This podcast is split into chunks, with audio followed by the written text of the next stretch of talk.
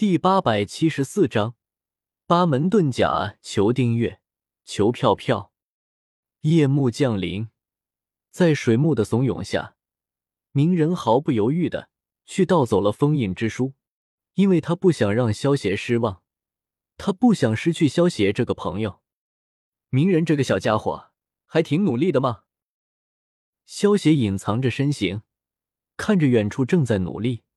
学习多重影分身术的鸣人轻笑道：“萧邪话落，意念一动，灵魂之力迅速扩散开来，将鸣人手中封印之书上记载的禁术全部记录了下来。等萧邪将所有的禁术全部记录下来之后，身形一动，直接悄无声息的离开，因为剩下的事情已经不需要萧邪担心了。”鸣人的一举一动，其实都在三代火影的监视之中。为了防止三代火影发现自己，萧协这才特意隐藏自己的身形。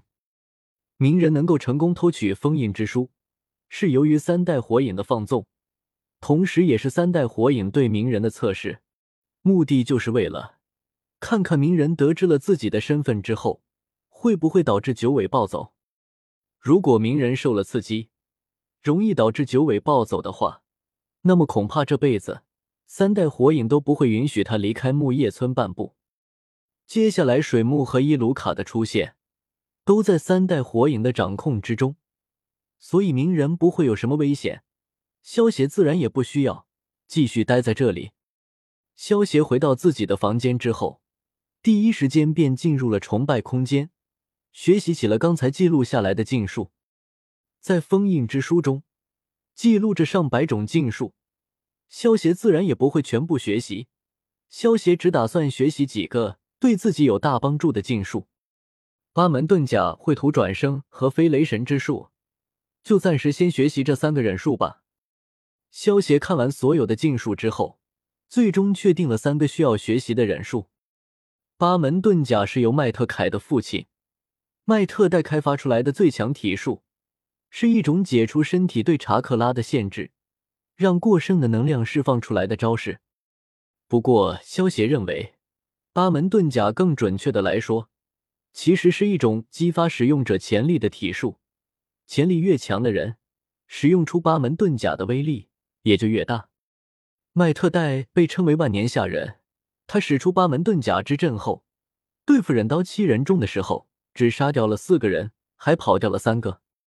而麦特戴的儿子，作为精英上人的麦特凯，使用出八门遁甲之阵的时候，能够一瞬间发挥出超越影级强者数十倍的力量，就连六道模式下的宇智波斑都能够吊打。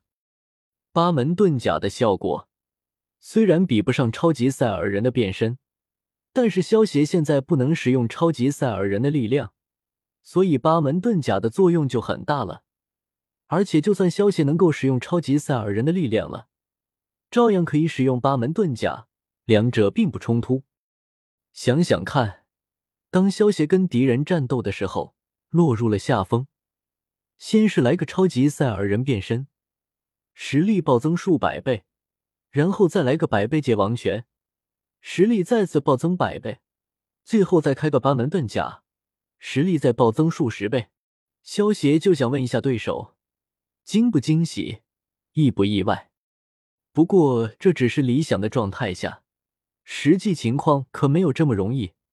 要知道，一下子暴增的力量太多，如果萧协的身体强度吃不消，萧协会直接被强大的力量给活生生的撑爆的。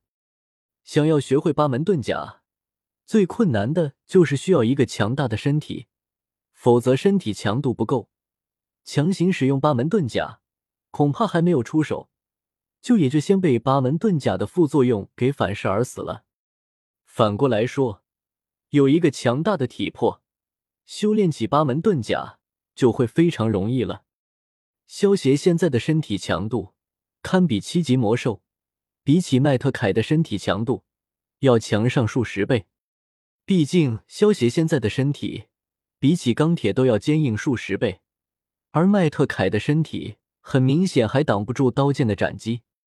以萧协的身体强度，加上学习了海军六式之后，领悟出来的生命归还，对身体的掌控力非常的强大，所以萧协只用了不到半个小时的时间，便已经完全掌握了八门遁甲：开门、修门、生门、伤门、渡门、景门、金门、死门，八门遁甲之阵，开！萧协怒吼一声，身上瞬间爆发出一团红色的蒸汽，连同头发和眉毛也一起变成了红色。正是燃烧生命力的象征，好强！这种状态之下，就算没有震天地的帮助，我也已经能够吊打九级战士，甚至能够跟圣域强者交手了。